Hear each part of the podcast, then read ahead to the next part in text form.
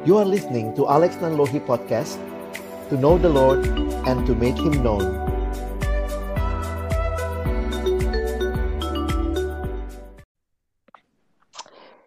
Halo teman-teman, ketemu lagi di MBD. Mesti banget dengerin. Mesti. Mesti banget. Eh, kalau bener mesti didengerin nih teman-teman, ada topik apa sih yang sangat hangat sekarang? Karena ketika kita lagi social distancing ini, teman-teman yang pacaran apa kabarnya gitu. Nah, ini kita mau coba coba mengangkat nih ya, gimana dalam masa social distancing ini bagaimana mengatasi karena ternyata juga katanya nih banyak konflik yang terjadi. Nggak tahu nih apa benar apa tidak. Saya malam ini mau jadi moderator aja deh untuk teman-teman yang lagi masa-masa indah pacaran ataupun lagi nggak ada pacar nggak apa-apa juga. Dan malam ini kita udah ditemenin oleh Halo Bang Ernest. Halo Bang Alex. Masih sendiri di situ? Iya, kan temenin gua. Oke. Ada Bebet. Halo Bebet. Halo semuanya. Ah, nah ini ada Bang Ray juga. Selamat malam. Halo Bang Ray. Halo semua. Gue gue bilangnya malam ya biar asik nih denger kayak gini malam-malam kayaknya. Betul. Oh, dan kita punya ini katanya ahlinya ini khusus datang ya namanya siapa ya? Eh, Kak Evin ya. Halo Kak Evin. Bener-bener ya kalian tega banget. Halo semuanya. Oke. Ini gue gak tahu. Praktisi, praktisi. Oh praktisi ya. Kita ya kita malam ini kita kali ini mah nggak nggak mau ngebully lah ya, tapi kita mau coba sama-sama dengerin. Karena teman-teman gimana sih apa yang terjadi dalam social distancing ini? Dan kalau bicara konflik, adakah konflik dalam relasi yang terjadi? Dan mungkin fokusnya kita mau ngelihat nih gimana teman-teman nyelesain konfliknya. Karena banyak hal bisa nyiptain konflik. Telepon nggak diangkat bisa marah kalau pacaran Eh, WA di read doang lupa dibales bisa marah. Pulsa nggak diisiin itu pacar atau ini? Pulsa nggak diisiin bisa marah begitu ya. Nah gimana? Eh, ini kak kak bebet kali ya yang sudah nyalain mic duluan gitu. Kita open mic silakan kak bebet. Oh, gitu ya. Hmm. Em, sebenarnya kalau aku di masa kan udah diganti namanya bang bukan social distancing bang physical distancing. oh udah udah physical distancing oke deh Nah, jadi kalau di masa-masa jaga jarak ini sebenarnya em, nggak terlalu ada sih konflik yang gimana-mana banget. Maksudnya kayak biasa aja sama seperti kayak dulu sebelum ada corona ya. Eh, ya seputar hmm, kalau aku lebih ke misalnya nih pas chat pas chatting gitu kan. Ini kita udah kayak bikin artikel ya kan. Nah, pacar kita kayak lagi pakai handphone Asia gitu kan, ngebalesnya dua kata gitu kan. Oke, siap gitu. Jadi ya kalau aku sih seputaran yang gitu. Tapi lebih parahnya kalau misalnya itu kita lagi serius gitu kan. Kita lagi serius karena cuman via chat gitu kan. Eh, kok nih orang kayak eh, bercanda gitu. Terus akhirnya em, itu yang bikin kadang-kadang kalau nggak langsung diutarain gitu ya. eh, Maksudnya menimbulkan asumsi-asumsi. Aduh, nih orang hmm, kenapa sih gitu? Kok kayak gini sih? Ini gue doang yang salah, gue doang gue yang aneh apa gimana sih? Gitu bang. Kalau aku tuh lebih ke situ doang, nggak nggak jauh berbeda dengan yang dulu-dulu corona belum ada. oh jadi semoga kali ini pacarnya mendengarkan gitu ya Ya, pokoknya didengarkan nanti saya mention kamu. Tapi tapi biasanya kalau kayak gitu, Bet, eh, pengalaman lo nih misalnya, terus kan ya apakah langsung jadi konflik yang besar atau misalnya lu ngambek atau apa? Gimana sih cara apa ya proses yang terjadi dalam boleh sharing dikit lah relasi kalian gitu? Oke, baik. Sebenarnya sih kadang-kadang nggak langsung jadi marah juga gitu. Tapi itu kayak tergantung situasi saat itu ya. Sebab kita manusia biasa gitu kan. Kadang-kadang bisa lagi di masa-masa yang moodnya lagi baik gitu kan. Lagi bahagia gitu. Tapi kadang-kadang juga lagi ada di masa yang lagi apa mumet. Mis- Misalnya ada beberapa hal yang belum selesai. Kerjaan, pelayanan gitu. Jadi sebenarnya kadang tergantung itu. Tapi kalau eh, in general gitu ya, aku biasanya tuh lebih ke hmm, aku pengen menuntut menuntut penjelasan gitu. Nah akhirnya aku milih telepon, telepon aja langsung gitu. Uh, atau ya udah tunggu kalau belum bisa nelfon dianya misalnya masih ada yang mau dikerjain ya udah mending ditunda dulu aja chattingannya gitu kan karena kan memang banyak keterbatasan kan kalau chatting gitu. Nah akhirnya aku tunggu aja sampai bisa nelfon gitu. Nah biasanya uh, selesainya di situ bang, pas di telepon itu memastikan lagi. Hmm. Tapi memang aku biasanya segamblang itu sih nanyanya.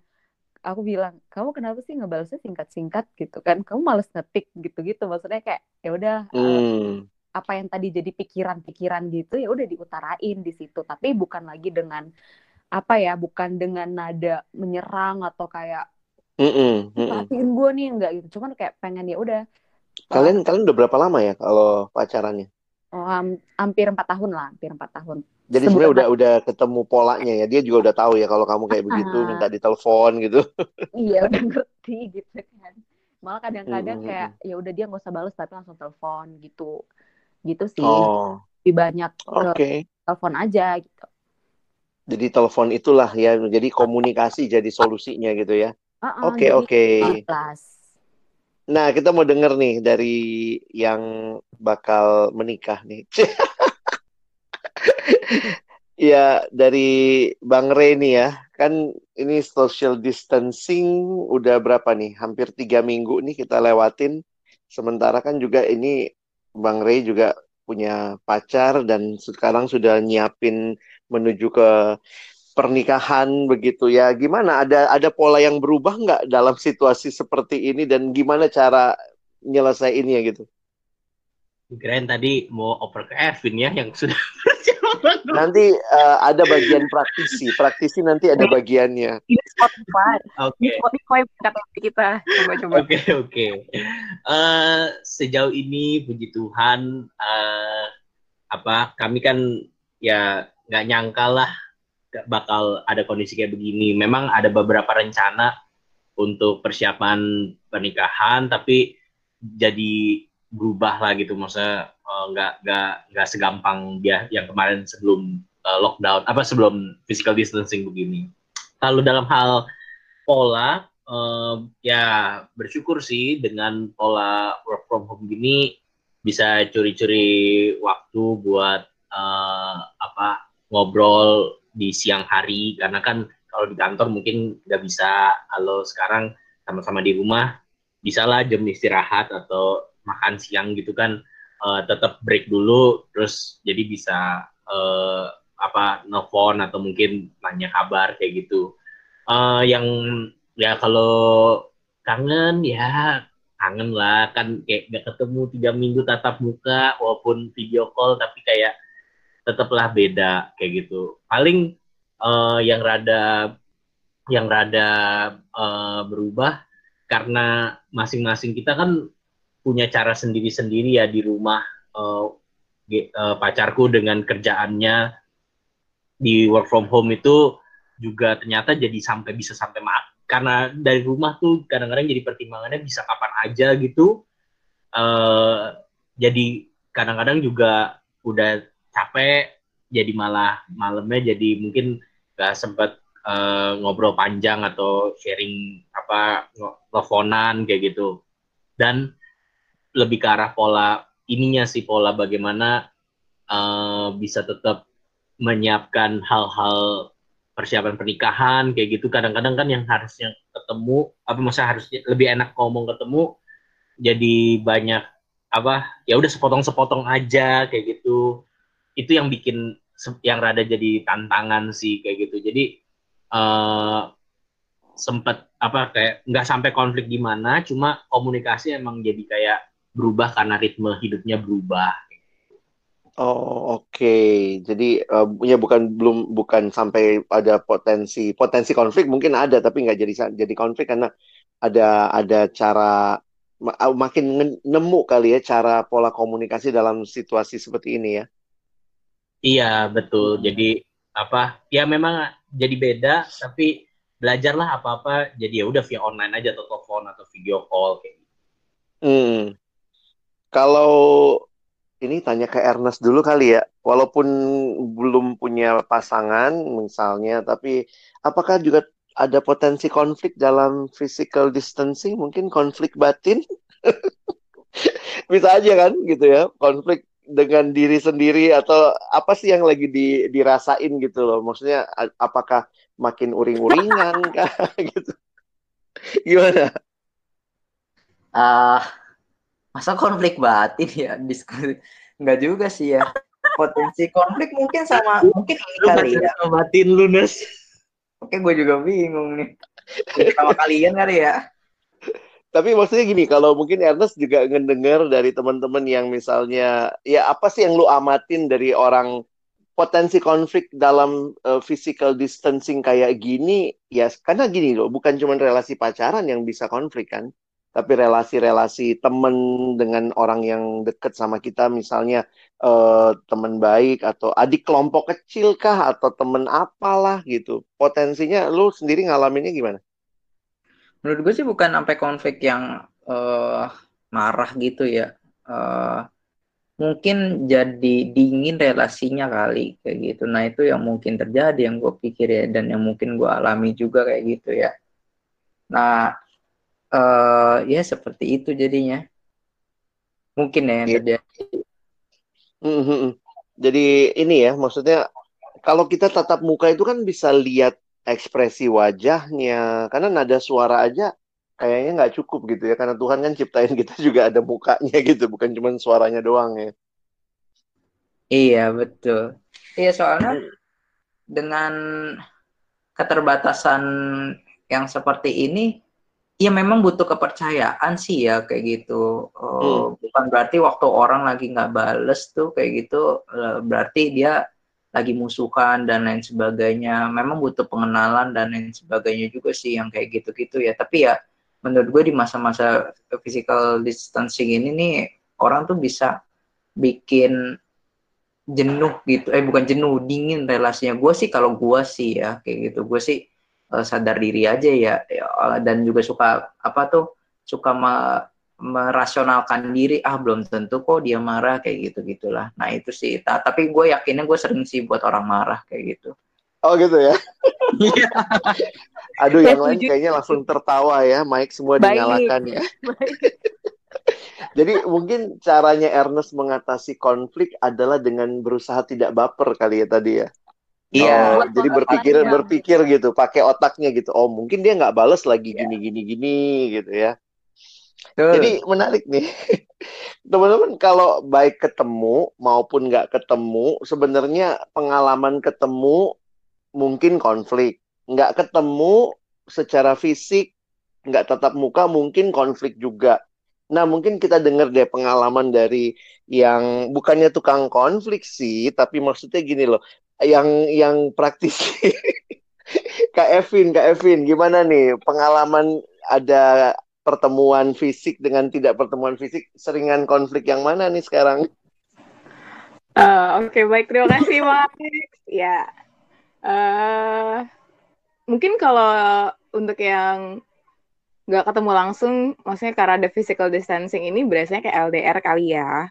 Dan ya dulu juga pernah ngalamin LDR cuma dua bulan padahal itu gara-gara orientasi staff sekarang juga ngalamin lagi ya sama-sama aja sih mau ketemu nggak ketemu tetap aja ada konfliknya entah apa pun itu dikonflikin kayaknya ya.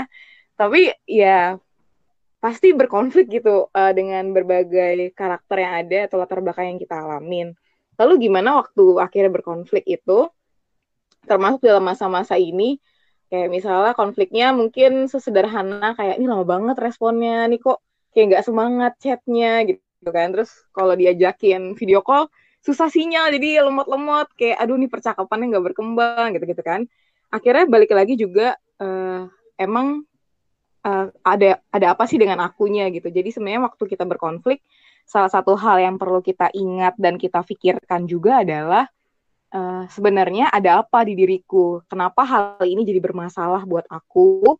Terus kenapa hal ini sepertinya kok uh, menimbulkan konflik buat diriku sendiri gitu. Nah, karena waktu kita mengenali diri kita, kita mengenali sebenarnya apa sih yang terjadi, terus uh, kenapa sih ini masalah buat aku? uh, itu menolong kita juga untuk akhirnya bisa speak up ataupun akhirnya nanti menyelesaikan konflik itu karena bisa jadi memang itu kan dimulainya dari diri kita juga gitu bukan belum tentu dari pasangan kita walaupun selalu ada yang bilang memang konflik itu selalu dari dua pihak ya setuju lah gitu nah tapi sebelum kita menuntut pasangan kita sebelum kita akhirnya melis semua kesalahannya dia dan kita juga akhirnya membawa-bawa konflik ini misalnya ini salah kamu gitu-gitu kita juga perlu menyelidiki diri kita sebenarnya ada apa sih di aku gitu. Kenapa ini bermasalah buat aku? Kenapa hal seperti ini harus jadi konflik? Dan biasanya konflik itu dimulai dari hal-hal yang kecil. Dan kenapa konflik bisa jadi besar? Karena biasanya hal-hal kecil itu tidak dikomunikasikan atau kita abaikan, kita bilang ah nggak apa-apa nggak apa-apa. Tapi nanti ada satu waktu itu meledak jadi konflik yang besar. Nah dari situlah terus tiba-tiba loh ini kenapa gitu. Pasangan nggak tahu, kita jangan-jangan juga nggak tahu kita sendiri kenapa. Nah karena itu apalagi di masa hmm. physical distancing gini kan bang, semuanya harus dikomunikasikan hmm. gitu. Kalau pengalaman lu, Vin, ini udah tahun keberapa ya pacaran? enam setengah tahun bang. Wow, tapi kan udah udah makin serius dong. Maksudnya yeah, bagi gue yeah. jadi jadi jadi menarik nih. Walaupun hmm. ada lika-likunya, ada konflik yang terjadi, tapi kalian bisa bertahan enam setengah tahun, berarti kan konfliknya diselesaikan paling tidak ya? Iya biasanya gimana nyelesainnya? Kalau lagi tidak, kalau lagi normal kondisinya, cara nyelesain konfliknya lebih banyak ketemu, ngomong langsung, telepon sekarang juga atau gimana tuh pengalaman lo? Oke, kalau aku mungkin itu nggak tahu sih entah karakter orang atau tipe orang. Aku termasuk orang yang harus ketemu. Kenapa harus ketemu?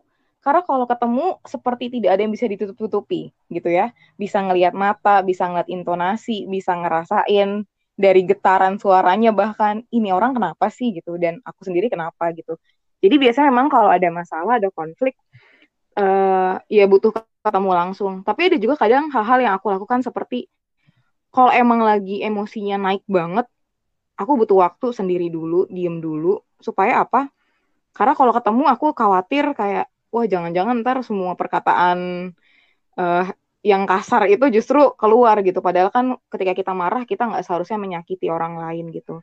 Jadi kalau udah agak tenang, agak reda, biasanya ngajak ketemu ngobrol supaya itu bisa dibicarakan juga dengan kepala dingin. Tapi bukan berarti kalau berkonflik itu jadinya diem-dieman, itu enggak gitu. Intinya adalah tetap butuh uh, ketemu, ngobrol, dibicarain sebenarnya ada apa. Dan salah satu hal yang juga menurutku penting adalah uh, kalau memang kita sadar kita nggak bisa selesaiin itu sendiri, dan kita juga nggak ngerti sebenarnya aku kenapa dia kenapa dan apa yang sebenarnya sedang terjadi bisa juga kok sebenarnya minta bantuan atau tanya ke kakak. Aku bilangnya kakak kenapa? E, maksudnya ke orang yang lebih tua atau lebih dewasa yang juga dalam Tuhan yang lebih ngerti dan bisa bantuin kita gitu kalau aku sih begitu ya. Wow jadi boleh boleh dengar pengalaman yang lain nggak dalam konflik resolution? Ini boleh siapa aja deh kalau kayak begini siapa yang tergerak silahkan jangan gue mulu dong kesannya gimana gitu? Jadi ayo, ayo. konflik resolution. Oh, Kore Kore yang ahli buat konflik yuk. Gimana? Ray Ray. Oke okay.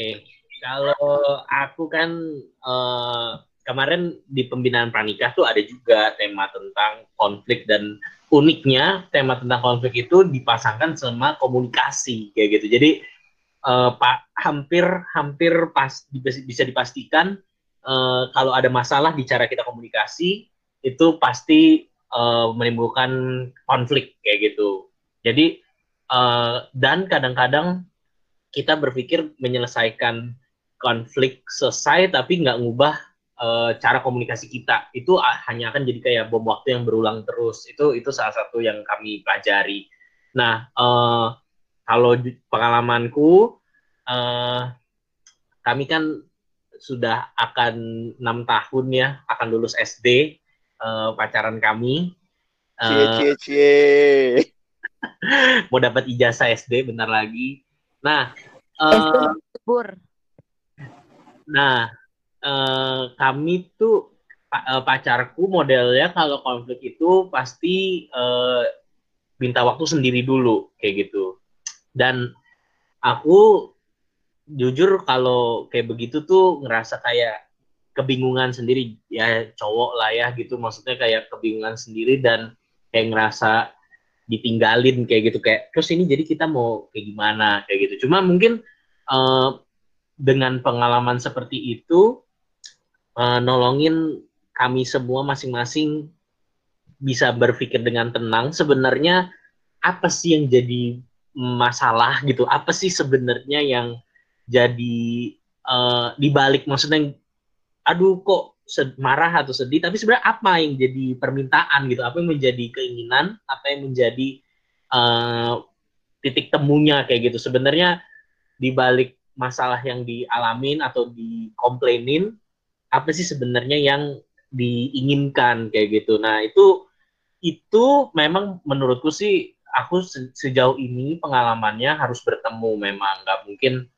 uh, cuma jarak jauh kayak gitu cuma penjelasan doang. Nah, aku jujur orangnya kayak cara profesor kali ya. Uh, kalau konflik tuh di dengan penjelasan kayak gitu, menjelaskan kayak gitu. Uh, dan nggak sembuh dan ya belum tentu pasangan kita itu butuh penjelasan sebenarnya butuhnya tuh didengar atau butuhnya uh, apa di dimengerti lah. Misalnya minimal didengar lah bukan dengan penjelasan. Karena kadang-kadang setelah ngobrol ketemu emang salah nangkep akunya uh, dianya. Jadi uh, ternyata kita masing-masing nangkep sendiri. Maksudnya kalau kita nggak ngomongin apa yang kita tangkep sampai kapan pun nggak ketemu ketemu kasarnya kayak gitulah itu itu salah satu yang uh, pengalamanku dan yang kami makin sadari lah dalam persiapan ini. Nah kalau bicara tadi soal apa uh, menjelaskan, maksudnya biasanya pengalaman lu, lu, lu tuh ngejelasin di WA panjang gitu ya, biasanya gitu ya? Oh, enggak. Ket, uh, aku sih sama kayak Evin sih, maksudnya lebih baik ketemu sih, karena uh, aduh teks atau WA itu memang sangat sangat multitafsir lah, dan menurutku itu nggak hmm. cukup untuk nggak nggak cukup untuk menunjukkan bahwa kita emang mau mau mau menyelesaikan konflik ini kayak gitu. Itu makanya aku kami selalu pengalaman kami sih tetap ketemu kayak gitu. Nah, siapa nah, yang ngajak siapa yang ngajak ketemu? Uh-huh. Ya itu kami aku sih belajar ya cowok lah kita. Oh. Karena mungkin gini kali Rea, bener gak sih cowok tuh nggak suka didiemin. Nah sementara kalau cewek butuh waktu sendiri kan diem tuh. Betul. Kita tuh butuh kepastian. Oh, itu kami bingung, kami bingung kalau sebenarnya didiemin. Cuma uh, ya udah kami belajar kami ya mewakili semua pria di dunia ini uh, maksudnya it's okay nggak apa-apa didiemin uh, kita pun juga mikir lah kayak maksudnya ya mungkin aja emang bener kita uh, salah perkataan atau mungkin salah intensi kayak gitu maksudnya uh, itu juga jadi aku juga belajar lah maksudnya masalah tuh nggak harus selesai dengan ya udah harus selesai nah gini biar jelas gini gini gini kadang-kadang hmm. emang perlu waktu. Oke, nah pengalaman teman-teman yang lain gimana? Kalau lagi ngalamin konflik dalam relasi, si biasanya gimana nih? Mungkin dari sisi perempuan dulu nih, yang dari Bebet misalnya gimana, Bet? Um, biasanya sih kalau um, misal aku lagi ada konflik, memang butuh juga waktu untuk apa ya, untuk sendiri kayak kata Gaby. Cuman aku nggak aku juga tipikal yang nggak bisa lama-lama karena pengen juga segera menyelesaikan gitu jadi paling cuman ya paling kalau bisa tadinya chatting gitu kan ya udah diamin dulu aja sekitar berapa puluh menit gitu.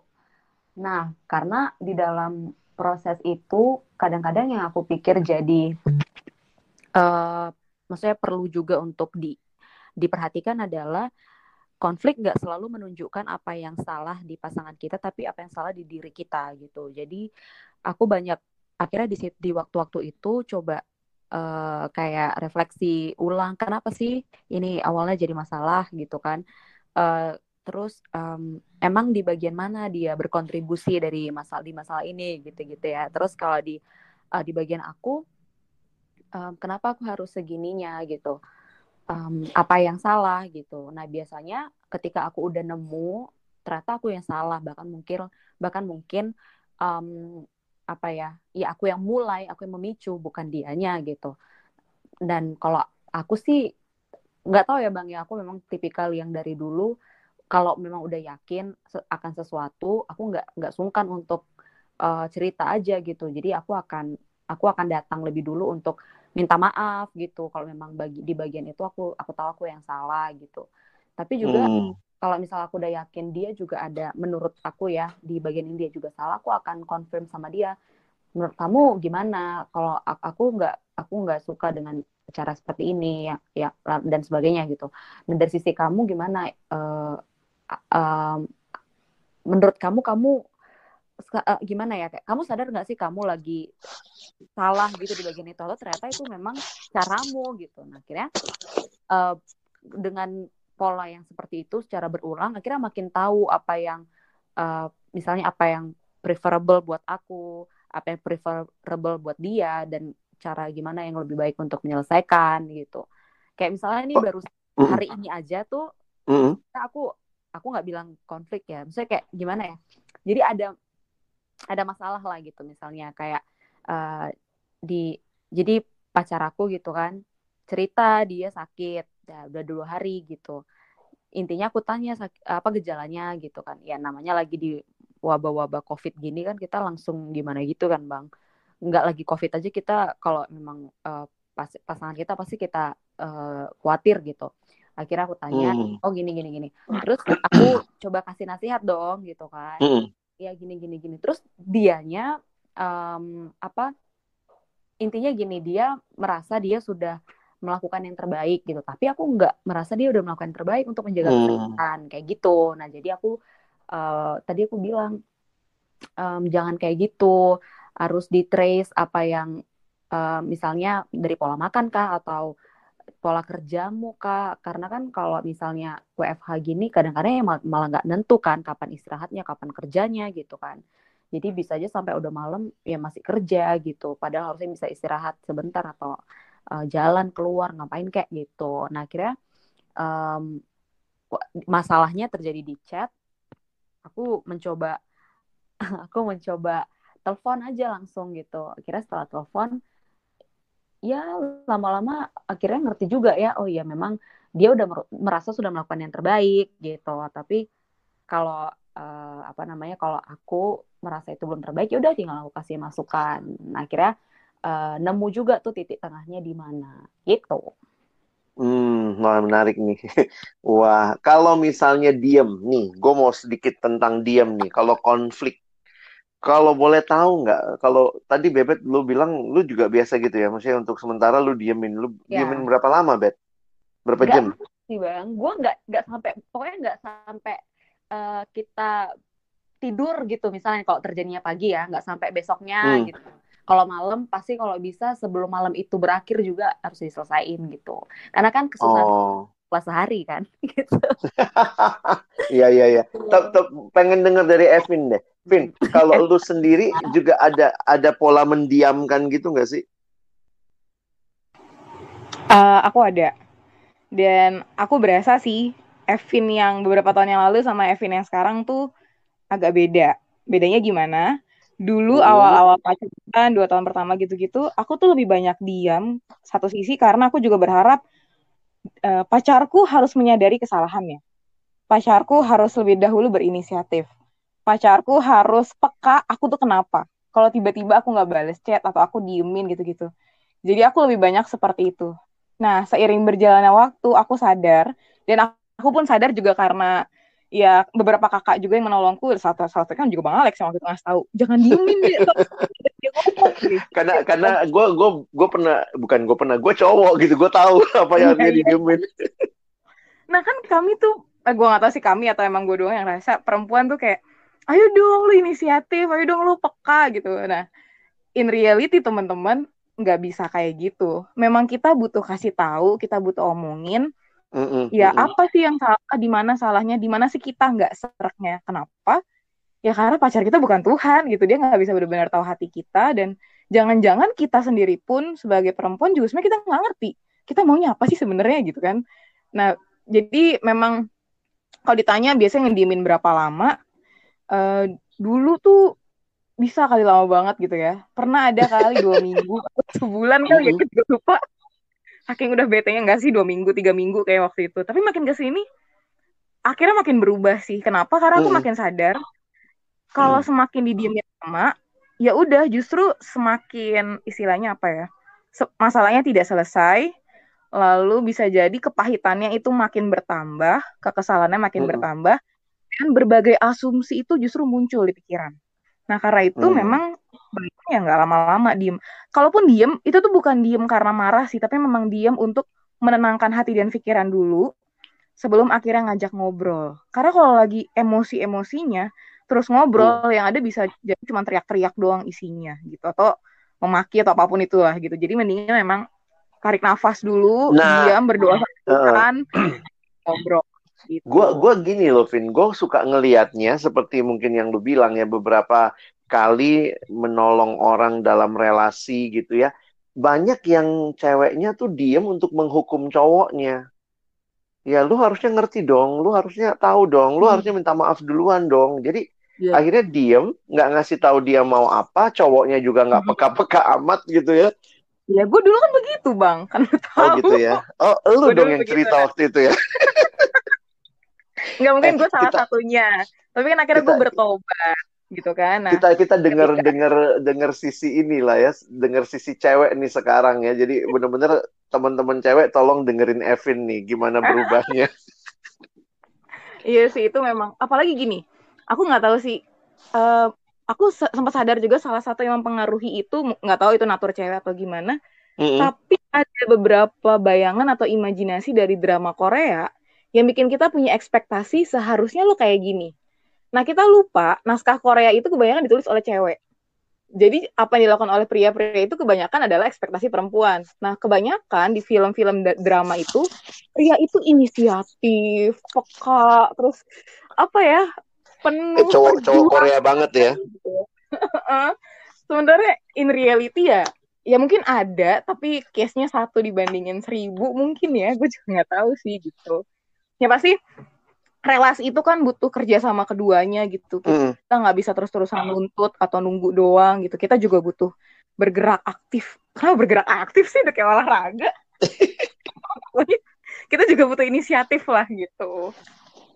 Oke, Vin, thank you ya. Nah, itu kan dari sisi ceweknya ya. Dari cewek juga berubah. Kalau cowok nih, pengen denger dari praktisi yang lain, dari Bang Ernest kali ya. Sebagai cowok, gimana Bang Ernest untuk bisa, gimana ya? Bisa bisa dalam relasi itu, karena mungkin boleh denger nggak sebenarnya cowok tuh bingung nggak sih kalau ceweknya diem gitu? Kalau atau pengalaman dalam relasi, kalau nggak usah bilang cewek deh, kalau cowok sama cowok pun, kalau misalnya yang satunya diem, itu pengalaman lu saya kayak apa tuh, Nas, dalam relasi?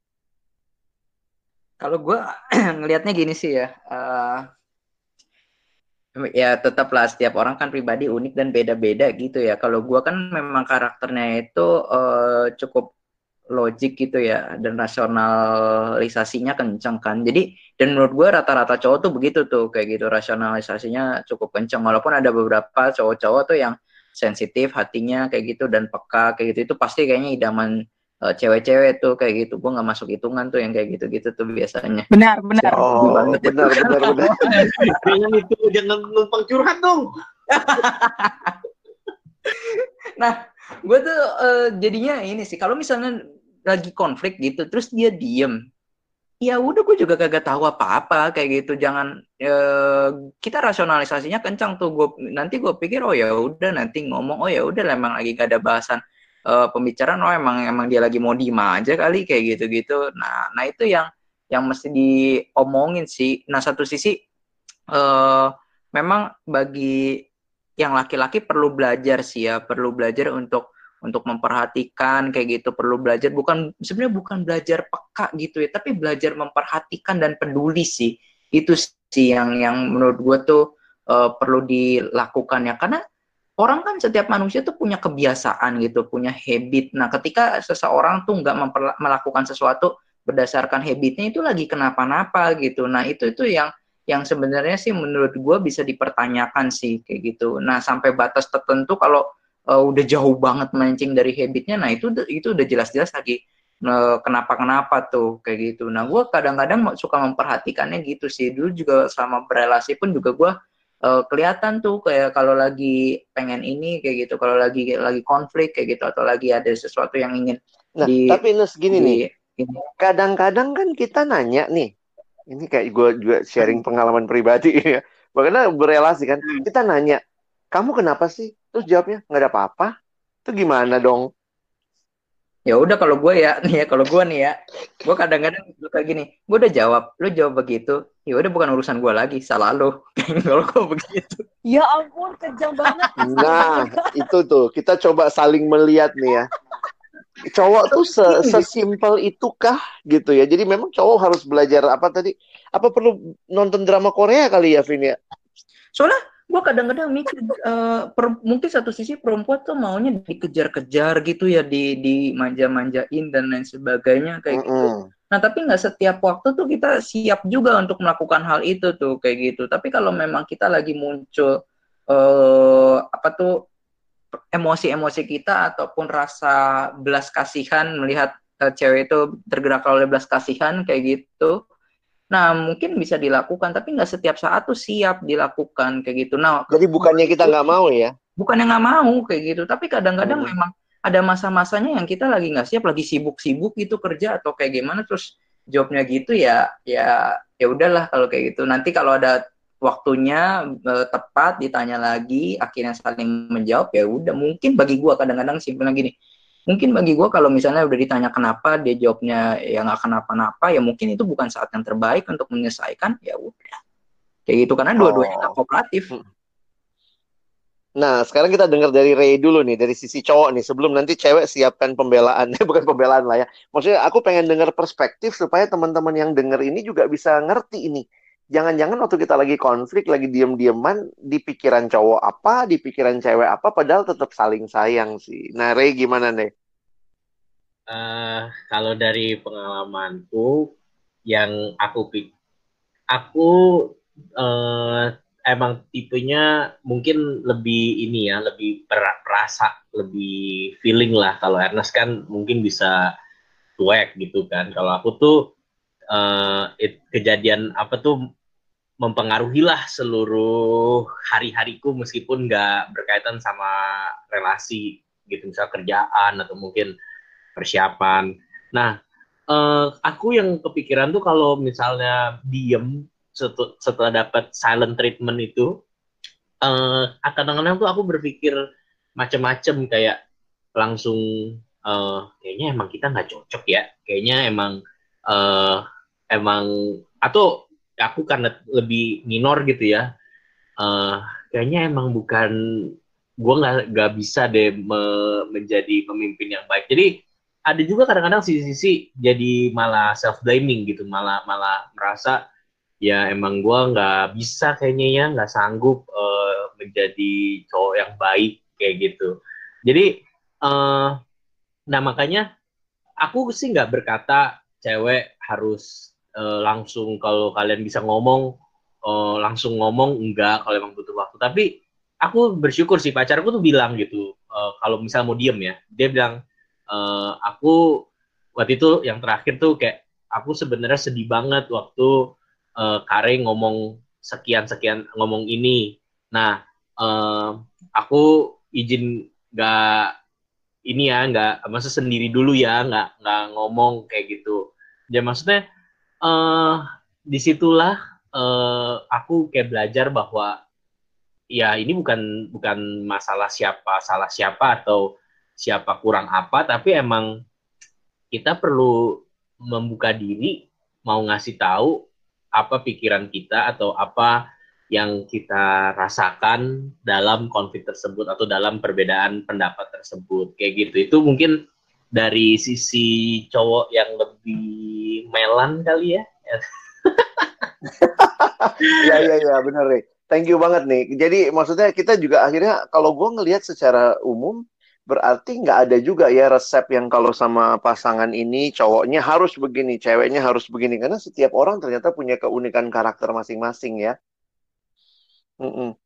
Kalau dari sisi cewek nih sekarang, dari yang perempuan deh, kita denger nih. Nah, mungkin Evin sama Bebet walaupun juga eh, apa ya saya ngelihat tadi ada perbedaan juga ya. kalau kalian melihatnya seperti apa nih dari sisi cewek? Apa yang kalian mau tekankan untuk kami para cowok bisa lebih pahami? Evin, Evin. Uh, kalau aku bingung juga sih, mungkin nggak cuma buat cowok kali ya, buat cewek juga, buat perempuan. Aku jadi, maksudnya tadi dengan berbagai karakter yang ada, pasangan tuh selalu punya konfliknya masing-masing dan cara penyelesaiannya masing-masing.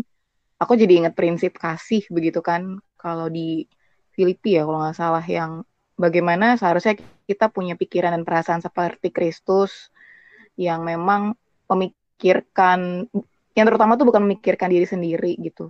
Nah, buatku itu juga sangat berpengaruh dalam relasi pacaran. Waktu kita nggak mengutamakan diri kita, waktu kita nggak cuma mikirin apa sih maunya aku, apa sih yang terbaik buat aku gitu. Tapi memang lebih kepada relasi itu sendiri, apa yang mau kita perjuangin gitu. Nah, jadi prinsip kasih yang bagaimana mengutamakan yang lain juga begitu. Itu berpengaruh banyak sih uh, di dalam penyelesaian konflik ataupun menghadapi konflik begitu. Jadi seperti kalau ya tadi cowok ternyata punya pan cara pandang kayak gini. Nah, kan berarti kita tahu kan loh. Oh, ternyata cowok tuh cara pandangnya kayak gini. Nah, ya itu menolong kita untuk akhirnya belajar ya mungkin kita juga belajar merendahkan hati gitu, rendah hati atau merendahkan diri apa pun istilahnya itu untuk akhirnya juga belajar menerima karena kan ya kasih menutupi segala sesuatu termasuk oh karakter cowok kita seperti itu, cara dia menyelesaikan konflik seperti itu. Nah, ya sudah. Jadi kita belajarlah mengasihi gitu. Kalau aku begitu kali ya pesannya buat baik Oh. cowok ataupun cewek meresponi hal yang tadi gitu. Oke. Thank you, Vin. Nah, dari Bebet dulu nih sebelum kita nanti mengakhiri episode ini. Hmm, kalau aku yang pengen aku tekankan sama teman-teman pria gitu ya, em, belajar belajar peka gitu karena menurutku sih eh, memang benar kata Evin eh, di sisi yang sama kedua belah pihak tuh harus saling mengutamakan yang lain. Nah, eh, jadi kalau kita bilang saling mengut, maksudnya lebih mengutamakan yang lain, berarti nggak boleh ada pembenaran untuk cowok nggak mau belajar peka atau untuk cewek nggak mau belajar ngomong gitu. Jadi menurut aku jadi aplikasinya lebih lebih utama yang aku tekankan kepada teman-teman pria ya belajar peka dan karena apalagi kalau yang udah pacaran begitu lama gitu kan em, pasti udah kebaca pola nih kalau pasangannya seperti ini biasanya pasti karena ini nah gitu. Jadi eh, dan belajar kalau misalnya memang pria eh, apa hmm, ceweknya bilang aku butuh waktu dulu ya nggak apa-apa kas tapi kasih waktu tapi ingat follow up gitu. Jangan kayak didiemin sampai tiba-tiba corona udah selesai gitu kan. Jadi Coronanya kalah. iya gitu loh. Eh ternyata corona udah selesai ya kok kita nggak belum ketemu juga gitu misalnya kan. Nah jadi men- menurut aku ya itu mau tekankan kalau tadi bilang eh, mengutamakan yang lain kedua belah pihak sama-sama aja gitu ya yang cewek belajar ngomong eh, tapi yang cowok juga belajar peka gitu. Oke, dari teman-teman yang pria mungkin ada hal-hal prinsip terakhir yang bisa disampaikan sebelum kita menutup mungkin dari Ernest. Ya, konflik nggak terelakkan lah ya, seperti itu. Eh, tapi kan konflik bisa membangun, bi- bisa bikin saling kenal, atau bisa bikin saling mengakhiri gitu ya, kayak gitu. Ya pilih aja, mau sa- bisa mau saling kenal atau mau mengakhiri. Itu pilihannya cuma dua kok, kayak gitu. Nggak ada Wow, wow, dalam banget, dalam banget. Gitu. Oke, Ray, Ray gimana Ray? Tapi kesel ya bang dia dalam banget ketawa-ketawa gitu ceritainnya Mungkin dia udah ngelewatin ya, bukannya ini ya, Oh. bukannya gue ngebela ya, tapi ternyata memang dia lebih cepat ngelewatinnya dibanding mungkin teman-teman yang kayak kalau Ray mungkin melankolisnya lebih kuat. Siapa gitu tahu gue nangis di dalam hati. Ketawa kan Oh, cuma gitu ya? kalian denger doang. Ini ekspresi gue, ini bahasa di sini. Oh, Gimana Ray? Kalau aku mungkin eh, ini aku ngomong ya sebagai cowok lah ya. Eh, aku pikir aku juga salah satu hal yang dalam relasi ini tentang konflik sebenarnya belajar berkomunikasi sih. Eh, kadang-kadang eh, mungkin kita bisa evaluasi sih sejauh kita pacaran gitu eh, komunikasi kita seperti apa. Kadang-kadang kita udah lama pacaran tapi ngomongnya masih yang basa-basi doang atau sekedar melaporkan fakta tentang apa yang terjadi. Tapi ketika mulai masuk, emang gue lebih prefer begini, gue lebih prefer begitu, gue lebih suka ini, gue lebih suka itu. Uh, aku pikir itu itulah proses pengenalan. Maksudnya uh, semoga kita cowok-cowok walaupun ya sebenarnya berdua juga sama pasangan, tapi cowok-cowok mungkin belajar kali ya karena jujur obrolan cowok kadang-kadang kan hanya hanya yang obrolan basa-basi atau obrolan tentang fakta, tapi bukan tentang aku sebenarnya juga pengennya begini, aku juga pengen uh, punya ide begini atau bahkan perasaan gitu. Aku sebenarnya uh, begini, aku sebenarnya ngerasa begini karena tindakan atau ucapan. Jadi uh, mungkin it, itu yang aku alami sih dalam relasiku, secara khusus juga dalam uh, konflik. Jadi semoga uh, kita secara khusus yang cowok-cowok kita bisa belajar berkomunikasi juga lebih baik dan lebih utuh. Oke, terima kasih. Ini kalau dilanjutin ini bisa sampai besok nih ngobrolinnya ya. Tapi ya tentu ini kita harus sudahin dulu supaya teman-teman juga punya waktu merefleksikan. Mungkin kalau sedang dalam situasi konflik relasi, mari belajar menyelesaikannya. Saya ngebaca satu artikel kemarin ya, eh, menarik tuh kalimatnya bilang begini bahwa setelah uh, Wuhan atau China lah ya mengalami tanda kutip semacam lockdown, lalu orang mulai work from home dan segala macam, ternyata setelah dua bulan berlalu, tiga bulan berlalu, tahu nggak apa yang menarik ada tingkat perceraian makin tinggi. Jadi ternyata waktu bareng-bareng di rumah itu ini jadi akhirnya aku ngelihat nih bukan masalah lagi deket atau lagi jauh. Ini waktu lagi bareng-bareng di rumah suami istri yang mungkin setiap hari dulunya cuma kerja doang, tapi ketemu lagi suaminya, istrinya tiap hari ketemu, ternyata makin menemukan perbedaan bisa jadi konflik dan akhirnya juga memilih bercerai dan ngeri banget begitu ya. Jadi akhirnya belajar untuk memahami uh, iya ya yang namanya relasi ini adalah sebuah proses seumur hidup walaupun kita sudah pacaran sekian lama tetap di dalamnya ya gue seneng tuh tadi apakah konflik-konflik ini mendewasakan kita? Sehingga kita nggak larut dalam konflik kita berani menghadapi dan akhirnya bisa selesai dan itu makin memberikan pertumbuhan karakter masing-masing kita. Oke deh jadi ya kiranya buat teman-teman Cayo yang lagi berjuang dengan relasi jangan give up kalau memang masih bisa diperjuangkan ya ini satu hal yang layak dan pantas untuk teman-teman perjuangkan. Tentunya dengan Tuhan kalian akan menikmati kekuatan. Oke teman-teman, jadi MBD mesti banget dengerin. Mesti banget. Yeay, sampai jumpa teman-teman. Bye. Klik.